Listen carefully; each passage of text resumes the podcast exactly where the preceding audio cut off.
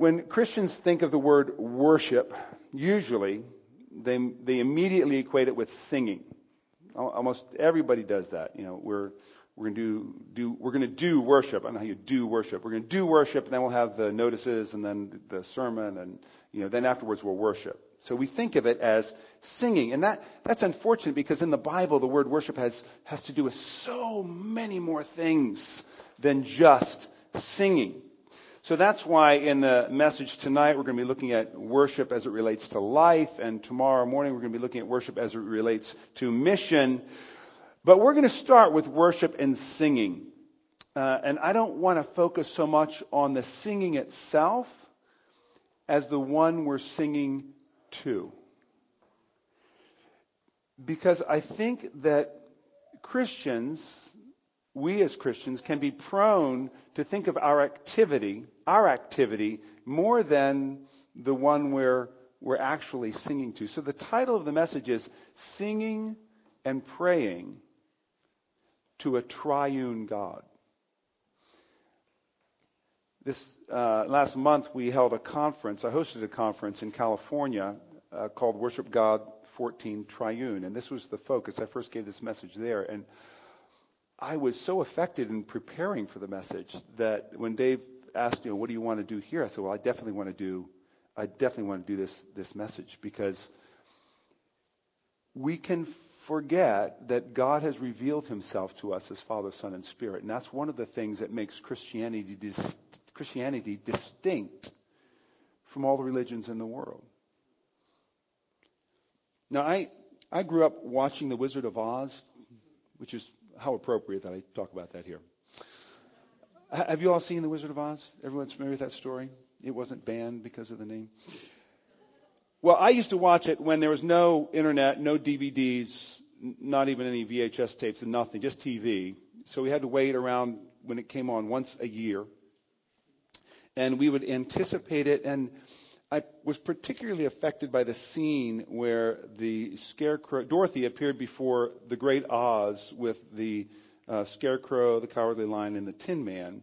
And, and they were they were making requests of them of, of Oz, and they were just cowering in fear. And and while the, all this interaction is going on, Toto, the dog, then goes and, and pulls back a curtain, which reveals this this old man just kind of doing knobs and stuff and making all this stuff happen. And as soon as Dorothy realizes who's, who Oz really is, her whole approach changes, her whole, whole demeanor changes, her whole attitude changes because she realized who it is she's really talking to. And I wonder how many times our approach and our demeanor and our attitude towards God is affected by the way we view Him, by the way we think about him. We don't want to think of God in any way other than the way he really is.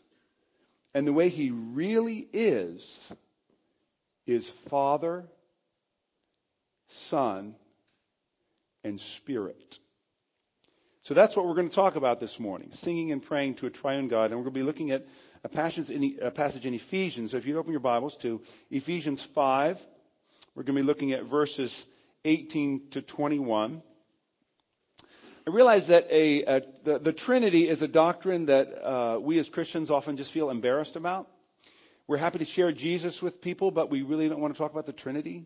Uh, it's kind of, um, you know, the weird uncle that you want to just keep out of view. Just that makes, hope no one notices them until maybe they've been a Christian for 10 years. Or if we want to sound deep and impressive, we talk about the Trinity and we'll, uh, the Trinity, the, the perichoresis and the, the dance and the partnership and the per three persons in the one God. And, you know, people just go, wow, you are really deep. That's amazing. Or we think the Trinity is something that crusty theologians talk about behind closed doors and they just, they just kind of work out the details while the rest of the Christians just go on and have happy lives. And that's how we think about the Trinity. I hope that changes as a result of our time together. I really hope that changes. That's my prayer. I hope that we see that praying and singing to God as Father, Son, and Spirit is the greatest incentive we can have or ever hope to have as we pray and sing to Him. It's, I think I mentioned this last night. It's, it's like going from 2D, two dimensional to three dimensional. It's like going from black and white to color.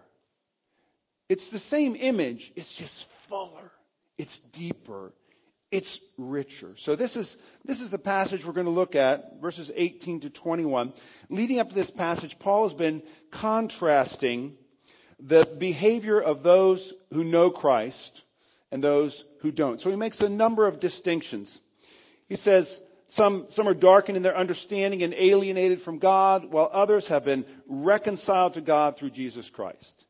He contrasts those who are dead in their sins from those who are alive in Christ. He contrasts those who are wise and those who are unwise, those who are foolish and those who understand what the Lord's will is. It's a series of comparison, comparisons and commands in which Paul is helping the Ephesians understand how different their lives are now that they're Christians. And then we arrive at verse 18. And verses 18 through 21 is one long sentence in the original.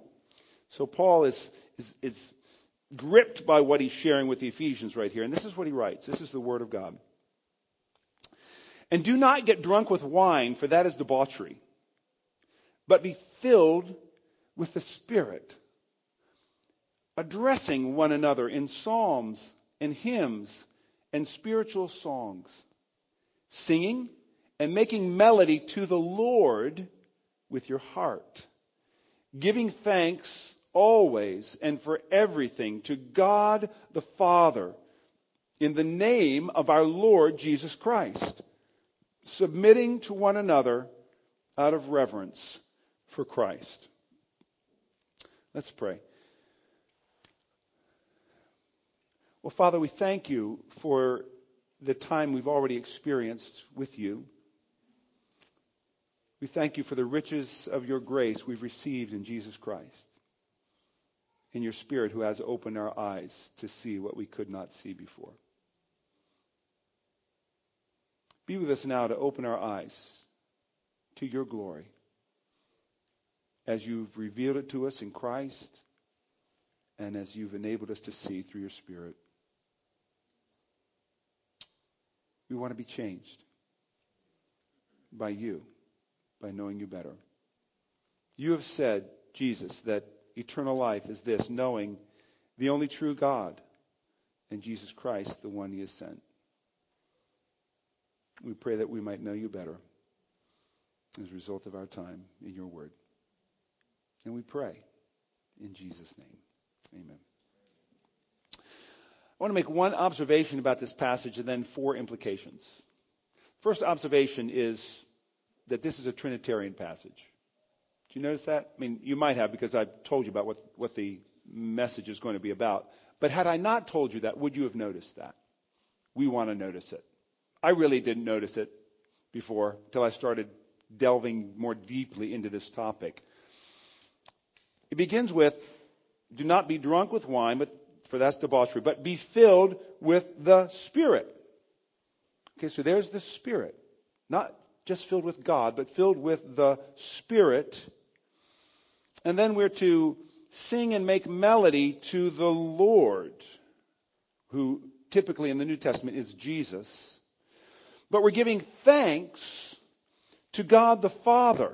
Verse 20, giving thanks always and for everything to God the Father. But we're doing it in the name of our Lord Jesus Christ. And then we're submitting to one another out of reverence for Christ. So Father, Son, and Spirit are all throughout this, this passage. The Father receives our thanks. So you think, well, the Father's God. But, but we sing and make melody to the Lord, who is Jesus. And we're, we're, we're, we're starting with the Spirit fills us. But the parallel passage in Colossians 3:16, a passage that's very similar to this passage, is saying that we're to let the word of Christ dwell in us richly. So, what the Spirit's really doing, and if you look at previous parts of Ephesians, what the Spirit is really doing is filling us with Christ. He's filling us with the fullness of God. It's not just being filled with the Spirit so much as it is being filled by the Spirit. So God is encountering us in such a way that while the three persons are distinct from one another, we can't really separate them. They're unique and distinct roles, but they're all worthy of worship. Now, if you're like me, there's still a lot of cloudiness in your thinking when it comes to the Trinity. we can talk about it for one hour and still be as confused at the end as we were at the beginning, and I pray that's not the case. what do we do with this knowledge? What practical difference does it make that the God we claim to worship has revealed himself to us as Father, Son, and Spirit. A three person God. Not three gods. A three person God. So that the typical way it's stated is there is one God. He is Father, Son, and Spirit. The Father is not the Son or the Spirit, and the Spirit is not the Son. Okay, great. Yeah. Well done. So what? What difference does that make? Does it make any difference? I mean, some of you might be thinking, oh, I used to have a hard time with prayer. This is making it even worse. This is, I mean, this is even more daunting. Like, what if, what if I don't give, give everybody equal time? And uh, will the Spirit get upset because I really rarely pray to the Spirit? And is He saying, "Hey, what about me?" And will, will is there any?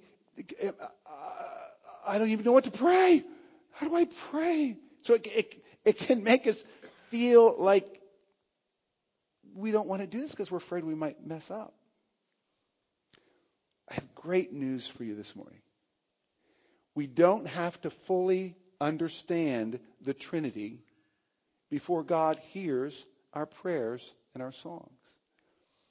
And my aim in giving this message is not that we get the words exactly right, but that we understand and benefit from the fact that the God we sing and pray to is indeed triune. What we want to explore is what difference does this make in our singing and our praying? Because truthfully, a lot of times we're oblivious to it. I mean, since since thinking about this more intentionally, it's like, wow, I, I never noticed some things in the Bible that were there before. And I've been a Christian for 41 years. And wow, that song, I never noticed that song says that before. And, well, so it's like a little bit more light. Not making things different, but it's kind of like coming into a room where the light's dim and the light's getting brighter and you see what's really there. So that's what I want to happen this morning. That's what I think God wants to happen this morning, that, that we see a little more clearly who he really is and what a difference it makes. So that's the observation that this is a Trinitarian passage. Here are four implications. Number one, a Trinitarian perspective in prayer and song roots us in reality. It roots us in reality. We were re- we were created and redeemed by a triune God. This is not something that, that theologians dreamed up when they were bored. Like, how can we make Christianity different from everything else? What, what can we do? How about, how about a two person God? No, makes it three. Okay, yeah, three. They didn't, that's not where this came from. It's true. So when we understand that, we are getting more aligned with reality. So in his first letter, Peter writes to the, he calls them the elect exiles. Someone said they're the selected rejected. the, the, elect exiles, and he tells them that they were saved. This is 1 Peter 1, verse 2. Listen to this. Here's how they were saved. Here's how we're saved. According to the foreknowledge of God the Father, in the sanctification of the Spirit for obedience to Jesus Christ and for sprinkling with his blood. That's how we're created. That's how we're redeemed. The Trinity is involved in our salvation. The Father foreordains it, according to the foreknowledge of God the Father. The Son accomplishes it. We've been saved for obedience to Jesus Christ and for sprinkling with his blood. And then the Spirit applies it to our lives. In the sanctification of the Spirit. So that's just in the greeting of the letter. Peter just kind of kind of lays it on thick. He said, just in case you think it was you prayed the sinner's prayer, this is how you got saved. Paul, when he describes the process of salvation for every believer, this is in Galatians 4, verses 4 through 6. He says, When the fullness of time had come, God sent forth his Son, implying that God there is the Father. God sent forth his Son, born of woman, born under the law, to redeem those who are under the law, so that we might receive adoption as sons. And because you are sons, God has sent the Spirit of his Son into our hearts, crying, Abba, Father. Do you see? Father, Son, Spirit. God sends the Son, the Son redeems us, and the Spirit enables us to view God as our Father, to address Him as our, as our daddy Father, as our loving Father. And when we pray and sing, we're reversing that process. The Spirit is enabling us to pray and sing. We do it through the Son to the Father. Every prayer, every song that is offered up by a Christian is offered up in the power of the Spirit through Jesus Christ to the Father. We pray and sing to the Father through the mediation of Jesus the Son in the enabling power of the Spirit. That's what's happening, whether we know it or not. So when we start to speak that way and think that way, what's happening? Well, we're lining up with what's really true. We're lining up with the way things really are. That's why early in the letter, Ephesians 2:18, Paul has this little phrase, "For through him, Jesus, we both, Jews and Gentiles, have access in one spirit to the Father." It's reality. So Paul and the, and the New Testament writers regularly make these distinctions. They want us to understand what's really going on. They want us to see it in full color not just black and white. So they, they pray that way. They, they, they communicate that way. When Jude wants to protect his readers from the influence of false teachers, he roots them in the reality of the Trinity. He doesn't just say, God's going to help you, God's going to protect you. This is what he says. But you, beloved, building yourselves up, this is verse 20 of Jude. You, beloved, building yourselves up in your most holy faith and praying in the Holy Spirit because He's the one who enables us to pray. Keep yourselves in the love of God. Well, where did that come from? Well, He, he loved us from before the foundations of the world. He foreordained that we would be saved. Waiting for the mercy of our Lord Jesus Christ, which He revealed by coming to die in our place and to rise from the dead, who is coming again to display that mercy fully, that leads to eternal life. Spirit, Father, Son. Have you ever thought what a massive difference it would make to our prayers if the New Testament writers never distinguished the persons of the Trinity? See, we're, we're not Muslims. We're not Buddhists. We're not Jehovah's Witnesses. We're not Mormons. Christianity is unique in that there is Father, Son, and Spirit. So, 2 Corinthians 13, 14, apart from the Trinity, would sound like this The grace, love, and fellowship of God be with you all.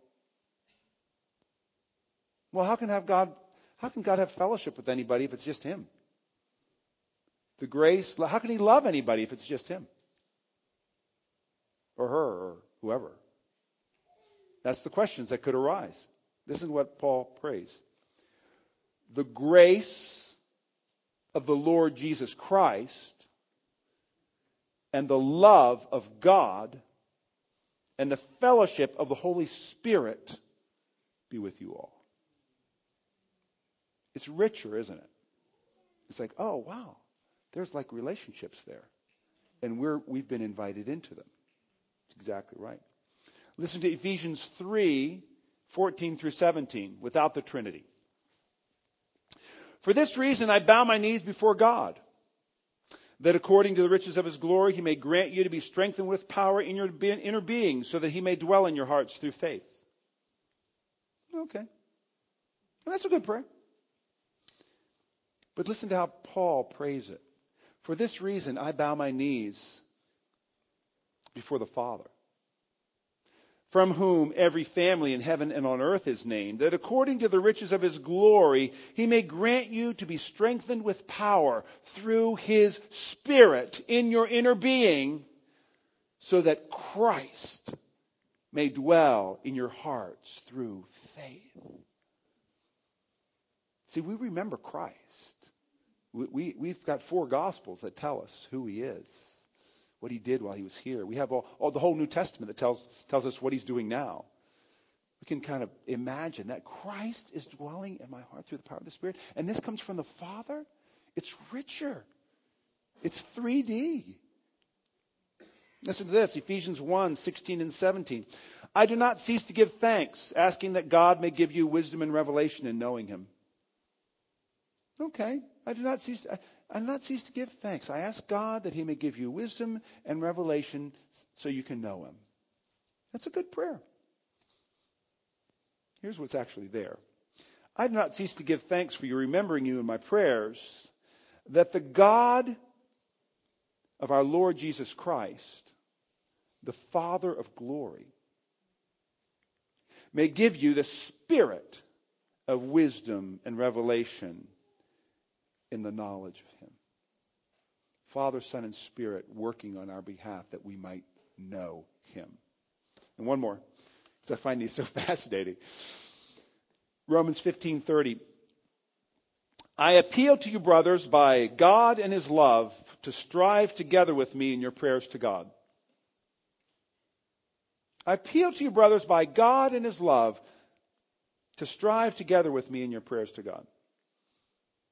Here's what Paul said I appeal to you, brothers, by our Lord Jesus Christ and by the love of the Spirit, to strive together with me in your prayers to God on my behalf. Why make these distinctions? Why is this, why is this even an issue? Because it's the way things really are. Certainly, there are times when the New Testament writers only pray to God, Jesus, or the Father and Jesus. Philippians 1 3, I thank my God in all my remembrance of you. 1 Timothy 1 12, to Jesus, I thank him who has given me strength, Jesus Christ our Lord. Or 1 Thessalonians 3:11, now may our God and Father himself and our Lord Jesus direct our way to you. So we have those examples as well. But even when the Spirit isn't mentioned, He is implied, He is active. Everything we do in this life is empowered and enabled by the Spirit of God, whom, if Jesus had not gone back to the Father, would not have been poured out into our lives, into our hearts. It's the Spirit who enables us to preach. We are baptized in one Spirit. We pray in the Spirit. We confess Christ as Lord only by the Spirit. 1 Corinthians 12, 3 tells us. We are sealed by the Spirit. We are sanctified by the Spirit. So why don't we see a lot of prayers to the Spirit? Well, because it's characteristic of the Holy Spirit not to draw attention to himself, but to point to Jesus for the glory of the Father. It's, it's, it's an amazing, it's an amazing reality. So singing and praying with the Trinity in view roots us in reality. We don't have to constantly reference the Father, Son, and Spirit in our songs and prayers to be Trinitarian. There's just no other way they can be. We don't have a choice in that. That's how, that's how God set it up. Whether we mention one we're just God or God and Jesus or, or Father, Son, and Spirit. Our prayers can be no other way. So, being aware of that roots us in reality. Okay, here's number two Trinitarian prayer and song fuels our faith. How many times do you wonder if God really hears your prayers? Or songs? Or even wants to hear them? Do you ever wonder if God's saying, you know, that's just not sounding very good or sincere? I'm checking out. I'm going on to the church down the street. Much better band, much better singing, more sincere hearts. How many times do we finish a time of corporate worship and, and just feel like, you know, I'm not even sure God was here? Just felt so dry, felt kind of empty. Prayers felt, felt lifeless. God seemed unaware, uninvolved. One of the greatest joys of, of keeping the Trinity in view when we pray and sing is knowing that God Himself is praying and singing with us. It'll, this will, this will change the way you pray. It'll change the way you sing. The Spirit is filling us with Christ as we sing. We are singing, says in this passage, in the name of our Lord Jesus Christ. We're giving thanks in the name of our Lord Jesus Christ. The Spirit and Jesus are both at work as we sing and we pray. We're not left on our own. We're, this is not our own initiative. We don't simply pray and sing to God. We pray and sing with God. Or more precisely, Jesus and the Spirit pray and sing with and for us. Listen to this. Romans 8:34 says that Jesus is at the right hand of the Father and is even now interceding for us. He prays to the Father for us Hebrews 2:12, which is really a passage that highlights Jesus' humanity. Quote Psalm 22, and Jesus says, I will tell of your name to my brothers. In the midst of the congregation, I will sing your praise. Jesus sings the praise as a man. He sings the praise of the Father in our midst as we sing. It's astounding. Right here. What's the name of this place?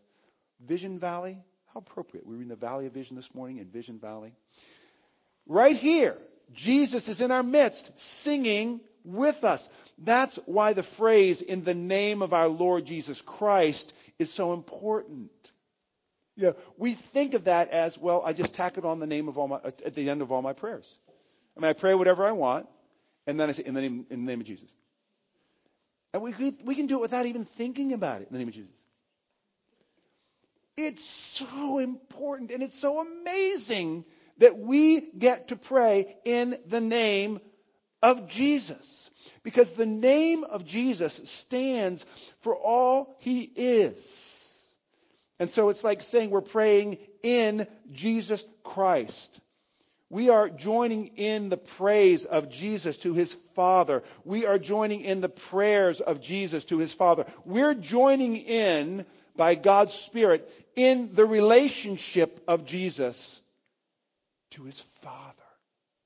Now, if that doesn't fuel your faith, so, so we, we are we're joining in on those prayers. So when, when Jesus prayed in John 17, or when, when Jesus prayed in the Garden of Gethsemane, uh, as Jesus intercedes for us now, we, we get to join in on that. We get to be a part of that. As, as Jesus is expressing his dependence on the Father and his, his need for the Father. He says, you know, apart from the Father, I can do nothing. Um, our, our prayers are likened to that because we are in Jesus Christ. We're expressing the same dependence that Jesus did on his Father and receiving the same supply.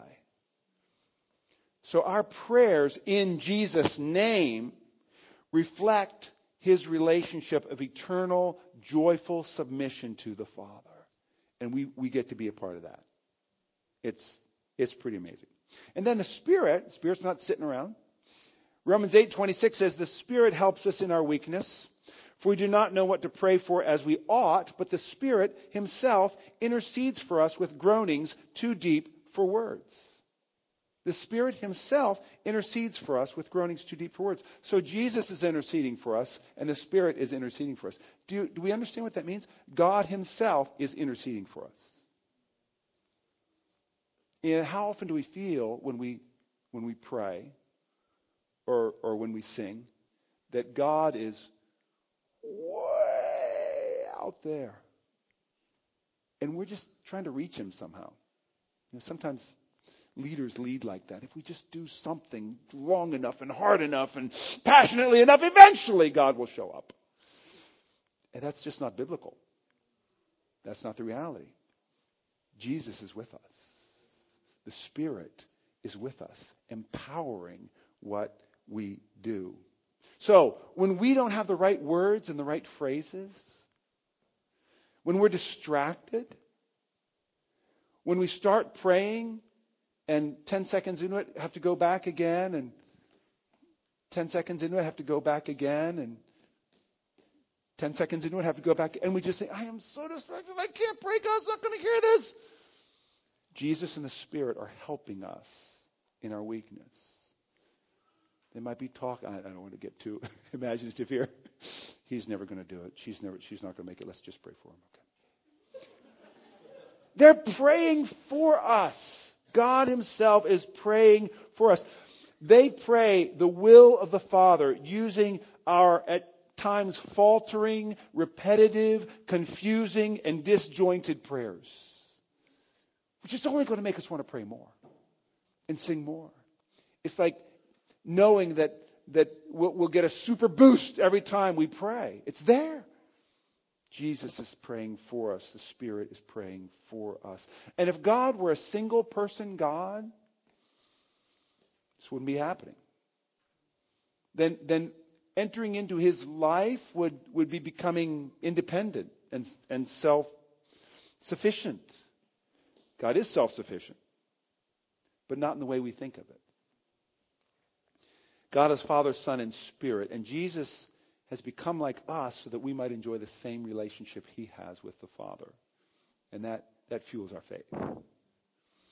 And it is the Spirit who actually joins us to Christ. We have been enabled through the work of the Spirit to relate to God as Jesus himself did and does as Father. God has sent the Spirit as the down payment, the seal of our inheritance who bears witness with our spirits that we are children of God. Which is why it's so important that in the text we're looking at, that he begins with, be filled with the Spirit, or be filled by the Spirit. The Spirit of God Himself is in our midst as we do these things. And on top of all that, Jesus tells us that the, tells us that the Father knows what we need before we ask Him. So we could be tempted to think that because Jesus and the Spirit and the Father are doing so much, we don't need to do anything. Why not just sit back and let Jesus pray and the Spirit pray? The Father already knows what we need before we ask Him, so we just kind of let it all happen. Well, the reason we don't do that is because God is about transformation. He wants to make us like His Son. He wants us to love him like Jesus does. And he wants us to know that we are loved like Jesus the Son is. So prayer and singing are two of the ways he does that. It's pretty wild. You know, I often read this passage a different way. Uh, it would say, Do not get drunk with wine, for that is debauchery, but be filled with the Spirit, addressing one another in psalms and hymns and spiritual songs. I saw that as, okay, I got to get myself filled with the Spirit so I can sing and so I can make melody to the Lord and so I can submit to other people and so I can give thanks. I, I got to be filled with the Spirit. I, don't believe that's exactly what the passage is saying. I think it's saying that as we do these things, God's Spirit will fill us with the fullness of Christ. He will fill us with the fullness of God. which is pretty amazing. Christopher Cocksworth wrote a book called Holy, Holy, Holy. He says this about uh, our participation in what Jesus and the Spirit are doing. The confidence that God has given the Spirit to the church should not lead us to complacent assurance that authentic worship will automatically happen simply by virtue of the fact that we are the church. It should compel us to enter more deeply into the gift God has given so that our worship can be truly inspired by virtue of the fact that the Spirit is breaking us out of our preoccupation with ourselves and taking us into the love which Christ has for God. Can you imagine loving the Father as much as Jesus does?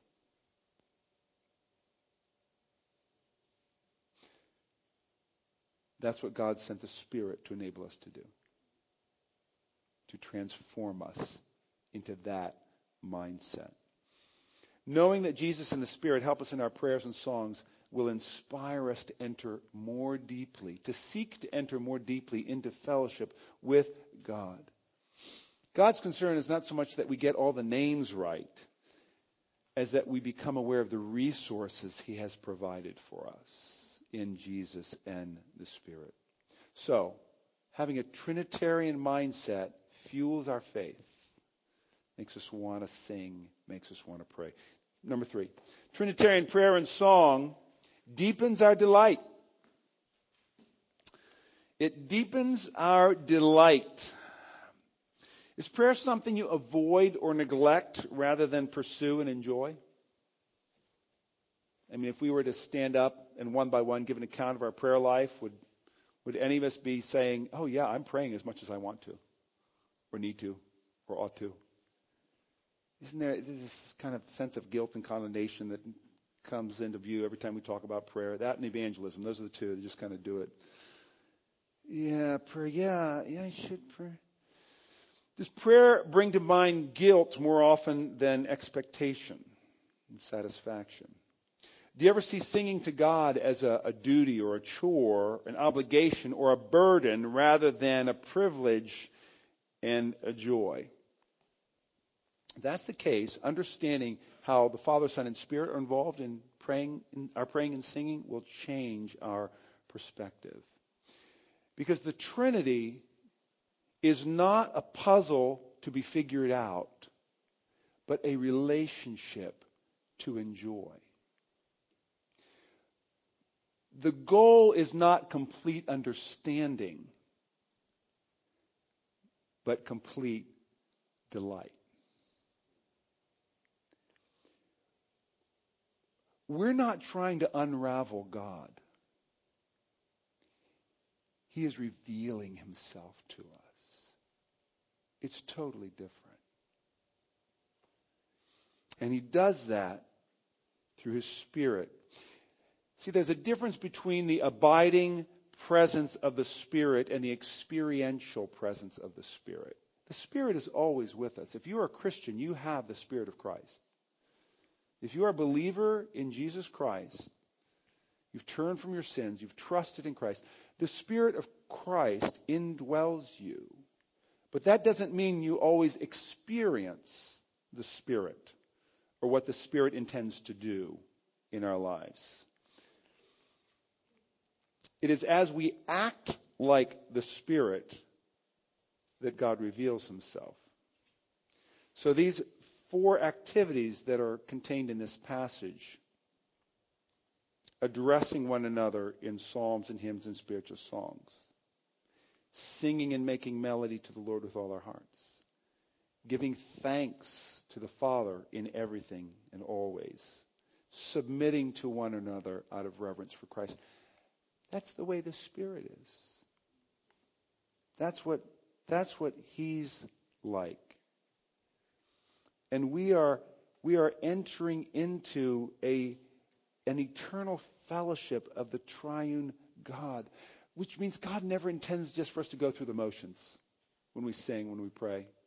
He wants us to enjoy that relationship. So it's the Spirit who unites us to the Son And it's through the Son that we've been reconciled to the Father who hears us out of his love for us. One of the most precious verses in the New Testament is when Jesus says to the disciples, There will come a day when I will not ask the Father for you in my name, but you can ask him yourself because the Father himself loves you.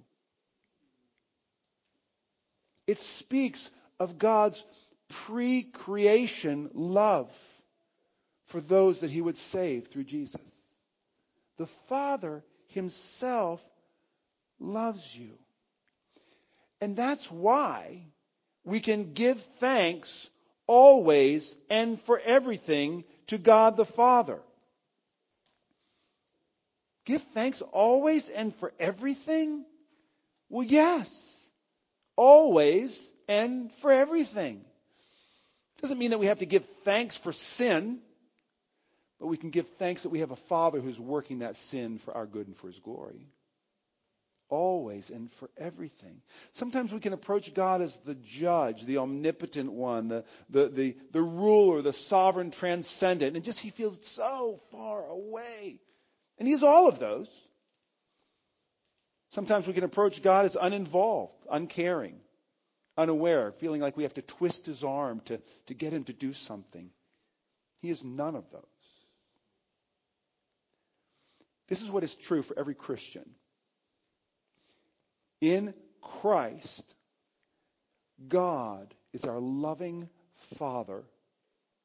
He is your loving Father who passionately and personally loves you. I was trying to think of an analogy. How, how could I how could I describe this? And I thought of what if I took one of my children out as they were growing up to celebrate their birthday? Took them to a really fancy restaurant, one of the one of the five star restaurants, and we're we're to celebrate. I Just want maybe their 13th birthday. To big you know big event. I'm to take them out. So so we're there, sitting at dinner, and and let's say my daughter asked me, Dad, is it okay if I get a Coke this time instead of water? And I think, well, of course. I mean, we're, we're here to celebrate. I mean, this, what do you, because they, she would know that I typically would say, water, that's it, water, it's getting, just getting water. Six kids, that's what you do, just water. Or, or what if she said, you know what, I'm not even going to ask my dad uh, uh, if I can get a Coke because he'll say no and I'm just going to get like rolls, just get bread. It's whatever bread the way, because I know he'll never pay for a good meal. Or what if she's thought, or what if she told me, Dad, you know, um, I'm just going to get the, the, the fillet because uh, I'll just pay for it myself. Because I know you won't.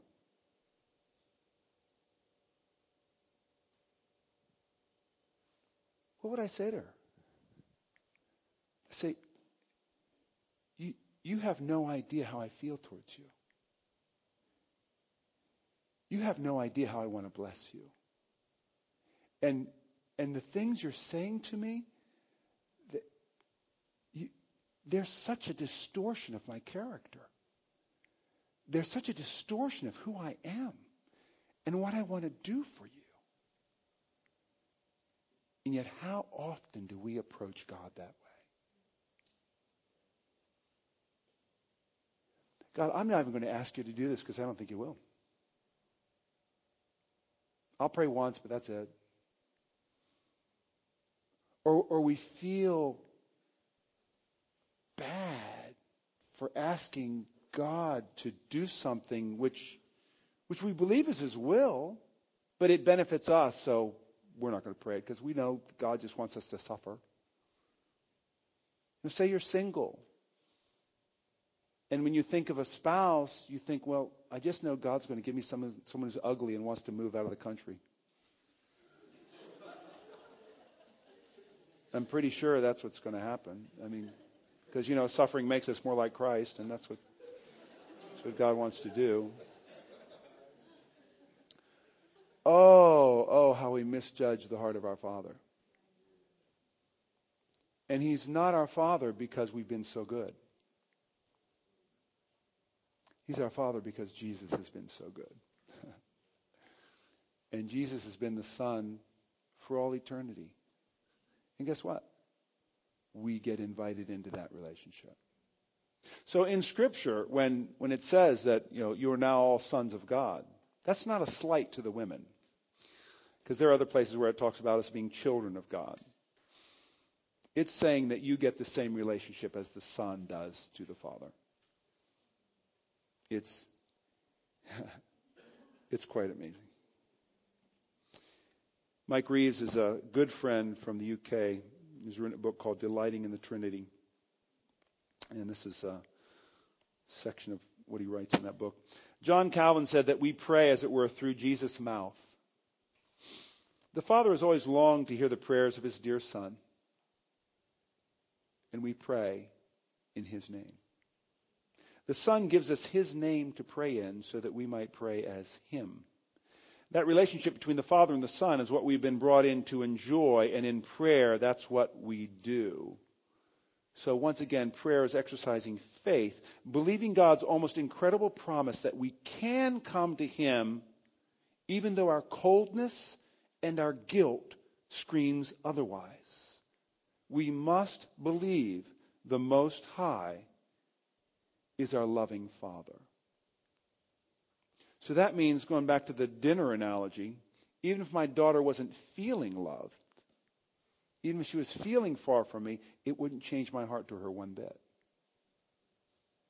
I'd still want to bless her. We pray and sing as dearly loved sons and daughters, not merely pardoned criminals. Massive difference. And of course, we can also pray to the Son because he is God and he invites our prayers. It's wonderful. It's wonderful. 2 Thessalonians 3:16 Paul says, "Now may the Lord of peace himself give you peace at all times and in every way." 2 Thessalonians 2:16 I love this. Now may our Lord Jesus Christ himself and God our Father who loved us and gave us eternal comfort and good hope through grace so we can, we can pray to Jesus. We can pray to the Spirit, Spirit at times. He is fully God. But when we pray to the Spirit, we want to, we want to pray to Him in ways that correspond with what He does. So singing endlessly, Spirit fill us, Spirit fill us, is not, is not what we're called to do. We're called to ask the Spirit to transform us, to glorify Christ in us, to make us love the Father more, to make us aware of our adoption, those are the things we can ask the Spirit to do. But normally, our prayers and our songs will be directed to the Father who loves us more than we could possibly imagine and is eager to hear our prayers and our songs as he would hear his own son. That's the third point. Here's the last point. A Trinitarian perspective underscores our unity underscores our unity. God reveals himself as triune not to make us more heady and isolated, but more loving and interactive. We see God as Trinity not to make us more heady and isolated, but more loving and interactive. Paul says in Ephesians 4 3 that we're to strive to be eager to maintain the unity of the Spirit in the bond of peace. The Spirit, as well as the Father and the Son, want to make us more mindful of each other as we pray and as we sing. It's very different from the mindset that says when we come to gather, our purpose is to kind of imagine ourselves in hermetically sealed apartments, unaware, completely oblivious to anyone around us, and the goal is simply to have this encounter with me and Jesus. That's it. That's the mindset often in Christian gatherings. That's not what God intends. We have been invited into communion with the Father, Son, and Spirit. That's why being filled with the Spirit here, being filled by the Spirit, is not simply something that involves private mystical experiences, but corporate worship and relationships. The fullness of the Spirit can only be experienced in community. So the command at the beginning of this passage is literally, you all. It's, it's corporate. It's plural. You all be continually filled by the Spirit with the fullness of Christ and God. And so when we pray and sing to the triune God together, we enjoy fellowship not only with the Father, Son, and Spirit, but with each other as well. That's why when we sing, I'm most of the time I'm singing with my eyes open. And and if I'm standing up here and if you if uh, hopefully you're not looking, but you know, I'll just regularly just kind of look around and see you all because together we have been made acceptable to God in Jesus Christ and through this Spirit we are now singing to the Father for His glory. And isn't it amazing that we get to do this together? It's incredible. The Father, Son, and Spirit don't invite us into their communion so we can just be alone. In fact, when God created Adam, as soon as He created Adam, He said, It is not good that man be alone, because He created us for real fellowship with one another. That, that's one of the reasons why the internet will never be a substitute for real community. I mean, you can get to know people on Facebook, kind of. You get people to know in comments, through comments and blogs and chats, but not like this. Not like this where you see real faces. Even even Skype, FaceTime, I mean that's okay, that's better. Yeah, I can see them. But you know what? I can go up and touch Brendan.